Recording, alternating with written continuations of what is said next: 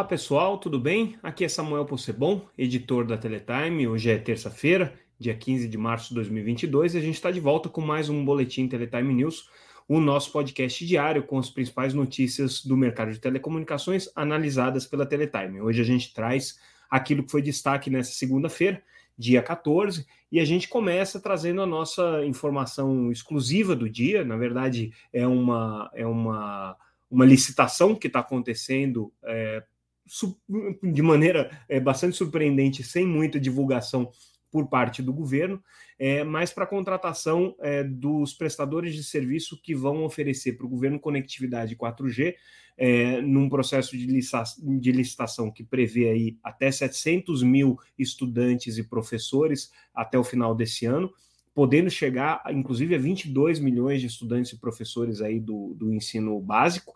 É, e o que o governo está querendo contratar, o que tem de grande é, inovação nesse processo, é um modelo. O governo quer contratar as operadoras e um, um provedor é, de, de tecnologia é, no modelo de chip neutro, ou é, eSIM, né, ou SIM card eletrônico, como também é conhecido esse modelo, que significa o seguinte: é, o governo vai distribuir para estudantes e professores um chip e esse chip vai poder ser conectado à rede de qualquer operadora de telecomunicações com a qual o governo tenha, tenha contrato, não necessariamente um único provedor.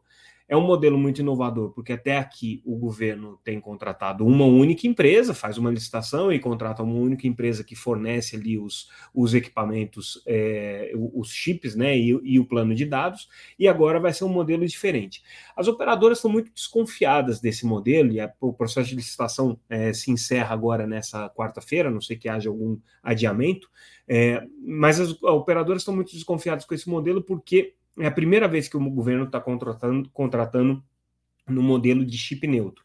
É, e isso abre um precedente muito grande, caso é, o modelo é, vá adiante, para que futuras contratações possam ser feitas dessa maneira. Mas a principal preocupação não está aí. A principal preocupação está na empresa que vai fazer o provisionamento desses chips, ou seja, a empresa que vai fazer a ativação e a desativação desse chip neutro é, em, em função aí de qual é a melhor rede, de qual é o melhor prestador de serviço em cada região porque não se sabe é, qual que é o know-how, o conhecimento técnico que essa empresa vai ter, como que essa, essa empresa vai se homologar junto aos diferentes prestadores de serviços de telecomunicações, é, nem como essa empresa vai se comportar diante dos, dos contratos ali com o próprio governo, e principalmente o processo de integração de TI, que não é simples, não é um processo é, é trivial, e a licitação está sendo tocada aí é, a toque de caixa, né? O, o, chamamento foi aberto na quarta-feira de cinzas do carnaval, dia 2 de março, e a entrega de proposta já é agora para o dia 16. Então existe aí uma, um, um desconforto muito grande no mercado de telecomunicações com relação a essa licitação. Ela é paradigmática, porque se o governo conseguir emplacar esse modelo do chip neutro, isso pode mudar a forma como o governo vem a contratar serviços de conectividade 4G, no futuro 5G, e isso tem impacto para as operadoras. Tem reflexos para o setor privado, que muito provavelmente é, vai começar a demandar esse mesmo tipo de, de é, contratação. E para as empresas de telecomunicações existe um grande receio com relação a como que ela vai se relacionar com esse ecossistema, quem vai ser a empresa que vai prover esses é, SIM cards eletrônicos, esses eSIMs, né? É, e quem vai ser a empresa que vai fazer esse provisionamento. Enfim, a gente conta um pouco mais de detalhe na matéria, ali, inclusive, a gente traz os links para os documentos que dão base aí para essa licitação, mas é, esse é um assunto que com certeza é, tem mexido muito aí com é, os ânimos das operadoras. A gente já sabe que algumas delas é, não devem apresentar propostas, outras operadoras estão mais interessadas em apresentar propostas, outras estão fazendo questionamentos, ainda estão é, muito em dúvida com relação ao que vai acontecer. Importante, então, a gente ficar de olho no ponto final dessa história, porque é um assunto realmente muito polêmico e que tem muitas surpresas aí guardadas. Vamos acompanhar. É, indo adiante, o nosso noticiário traz é, uma notícia internacional que já, de alguma maneira, já estava ensaiada. É, a Telecom Itália iniciou formalmente as conversas com é, o grupo KKR, o fundo KKR, que fez uma oferta é, para aquisição é, da operadora italiana. É, o que tem de importante nessa história não é nem o início das conversas em si, porque isso já era esperado que fosse acontecer. É que tudo converge para um modelo que já está muito bem definido, que é a separação estrutural da rede da Telecom Itália e da prestadora de serviços ali. Um modelo que eles estão seguindo é, na Itália é muito parecido com o que a gente viu aqui no Brasil acontecer com a Oi é, em menor escala com o que aconteceu com a própria TIM e com a Vivo, que também fizeram a separação das suas empresas de fibra e criaram é, unidades próprias, mas o caso da Oi é o mais interessante, né, porque realmente houve ali uma separação da parte de infraestrutura para a parte de prestação de serviços. É, a Telecom Itália segue pelo mesmo caminho, o, a atual gestão da empresa é, já fez um plano que vai nesse sentido, que é muito parecido com o plano do fundo KKR, é, a Vivendi, que é o principal acionista da Telecom Itália, é, concorda com esse modelo. A questão agora é o preço. Né? O KKR fez uma oferta de preço é, em cima de um determinado valor de ação e o, a gestão da companhia e os outros acionistas da companhia, por, por óbvio, é, é, tem uma expectativa de que um, seja uma oferta por um valor maior da ação. De qualquer maneira, a Telecom Itália está sendo muito penalizada pelos resultados que ela apresentou, as ações estão num valor realmente baixo, o que prejudica a negociação, mas o que pesa é que o governo italiano tem muito interesse nessa história, é, porque é uma operadora é, essencial, vital para a Itália. É, a gente sabe que pode haver implicações para o Brasil, porque a Telecom Itália é a principal controladora da TIM aqui no Brasil. A TIM ficaria debaixo da empresa de serviços, não debaixo da empresa de infraestrutura, o que fortalece um pouco a posição da TIM, uma vez que a empresa de serviços não vai deixar de existir na Itália, né? É, não vai ser é, vendida, ela vai continuar operando ali, porque tem muitos clientes, mas de qualquer maneira é um assunto é, que, que vale a pena a gente interessar, a gente acompanhar, porque deve ter interesse direto aqui para o mercado brasileiro. É, outra notícia que a gente traz hoje com relação às operações de franquia da BrisaNet, a Agility Telecom, é, eles anunciaram hoje o, o número é, de clientes que a Agility tem, são 200 mil clientes aí, chegando perto de 100 franqueadas na região Nordeste, né? É, é, um número expressivo, importante, mas abaixo das expectativas que a própria BrisaNet havia dito, havia trazido para o mercado no ano passado. É, em, em, 2021, a gente fez uma entrevista com o CEO da empresa, o Zé Roberto Nogueira, e ele colocou ali a expectativa de que se chegasse ao final do ano passado com 300 mil clientes e pelo menos 150 franqueados. Então, o resultado está um pouco abaixo, e a razão para isso pode ser é um, um, uma tendência que a gente já tem observado, e aí eu vou trazer uma notícia de sexta-feira, que a gente está destacando aqui nesse podcast hoje, mas que não foi destacado no, na sexta-feira, o dia que a gente é, colocou a notícia, porque não é o dia que a gente faz o podcast, né?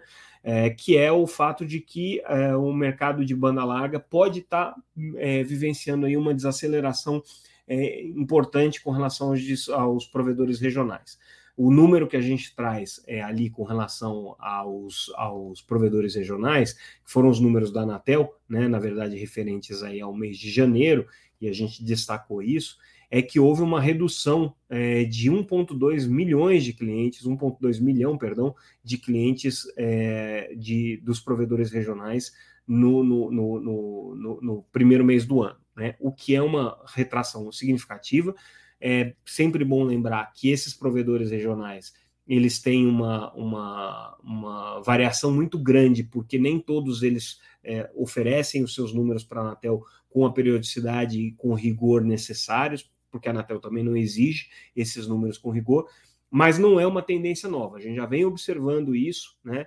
É, uma série de, de, de números que foram apresentados pela agência, foi uma retração importante, 3% em um único mês, é uma retração muito expressiva, muito provavelmente isso se deve a ajustes, mas se a gente observar o que está acontecendo com grandes operadoras, é, entre o conjunto dos chamados ISPs regionais, né? BrisaNet é uma dessas mais importantes operadoras, mas existem outras eles não estão tendo é, crescimentos tão expressivos quanto vinham tendo em outros anos. Natural, o mercado vai chegando já num ponto de saturação, vai chegando num ponto em que é, vai ficando mais complicado crescer, mas isso é importante porque é, existe aí uma grande movimentação em torno dos ISPs e uma expectativa de que eles ainda cresçam muito.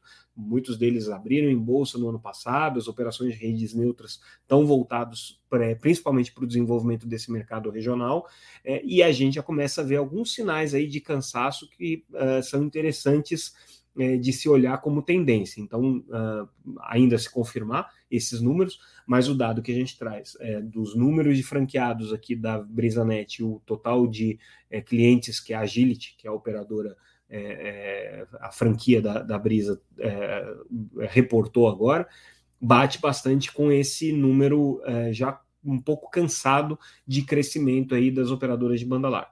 Vamos seguir acompanhando o que está acontecendo. Outra notícia do dia: a Receita Federal é, anunciando aí a preparação da destruição de 111 mil TV boxes piratas.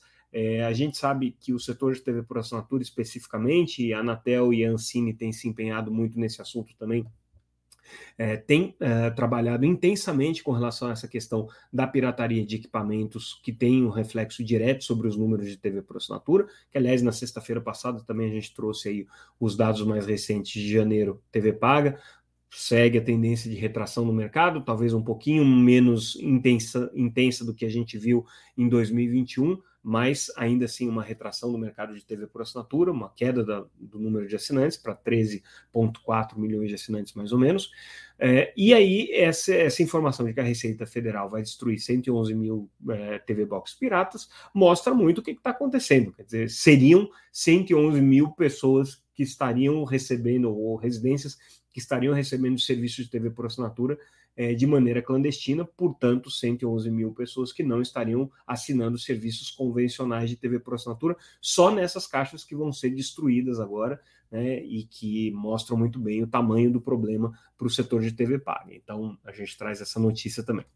Outra notícia do dia, a Copel Telecom, como a gente já havia anunciado, está é, tá anunciando aí a, a, o, o, seu, a sua ação de marketing para escolher o nome da empresa. Agora eles estão dizendo que é, os nomes possíveis de serem escolhidos aí pelos é, clientes são Liga ou Flui.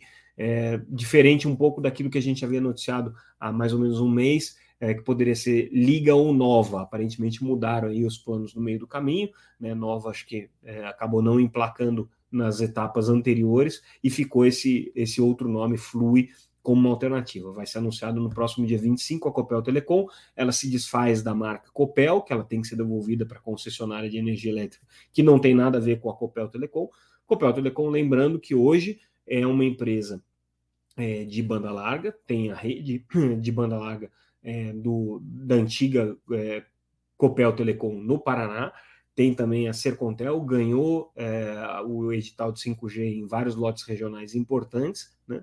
É, e vai ser uma operadora relevante aí no mercado de redes neutras, no mercado de atendimento direto ao consumidor, é, tem se protagonizado aí por alguns movimentos, inclusive do ponto de vista institucional e regulatório importantes, contestando a venda da Uemóvel, né, questionando aí algumas decisões da Anatel.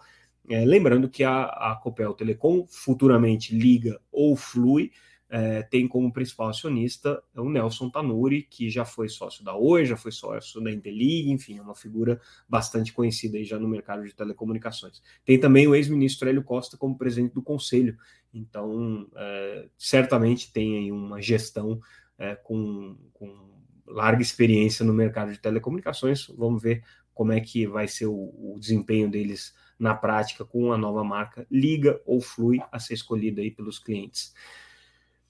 Próxima notícia do dia, e na verdade não é do dia, é da sexta-feira passada, mas fazendo referência a esses números que a Anatel trouxe, é, referentes ao mês de janeiro, é, a gente destacou no nosso noticiário que o mercado de pré-pago teve a primeira queda de base desde o início da pandemia. Essa foi a nossa manchete, isso é importante por quê?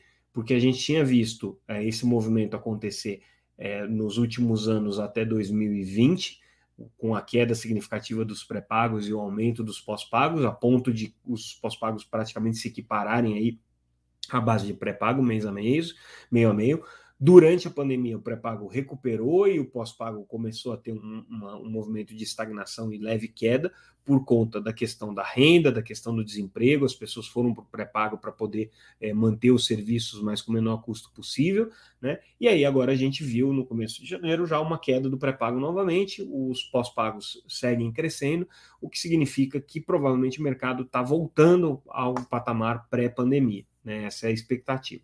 Nessa análise, nos números é, do mercado de celular, a gente destaca também é, a questão do 5G DSS. Já existe aí números expressivos de assinantes com o serviço de 5G utilizando as frequências do 4G, que é o que a gente chama de 5G DSS. Já são um milhão e meio de é, acessos no Brasil. É, o market share das operadoras está mais ou menos assim. A Claro tem 667 mil clientes de 5G DSS, a Vivo tem 548 aproximadamente mil clientes de, de 5G DSS e a TIM correndo atrás aqui com, 400, com 317 mil clientes de 5G DSS. Então, é, já começa aí a corrida também pelo 5G é, o, o pré-pago caindo um pouquinho no mês de janeiro, teve uma, uma retração aí de 0,1%, que dá, né, no, no, no, final das contas, aí um, um, número não muito expressivo em termos absolutos, mas em termos relativos aqui já, já começa a ser uma queda significativa. É, e a gente vai ter é, um crescimento aí do pós-pago, que já era uma tendência que já vem acontecendo e se manteve agora também. Então, com isso, a gente fecha o nosso noticiário de hoje. É, voltamos amanhã, na verdade, no, com, com, os principais destaques da terça-feira, dia 15. É, ficamos por aqui. Continuem acompanhando o nosso podcast Teletime, seja na sua plataforma favorita, seja aqui no YouTube. É, acompanhem também a gente nas redes sociais, sempre como arroba Teletime News. A gente está no LinkedIn, no Twitter, no Facebook e também no Instagram.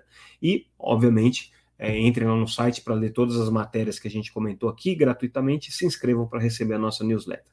Mais uma vez agradeço a audiência de vocês e é, ajudem a divulgar esse nosso podcast. Um abraço, até mais, pessoal.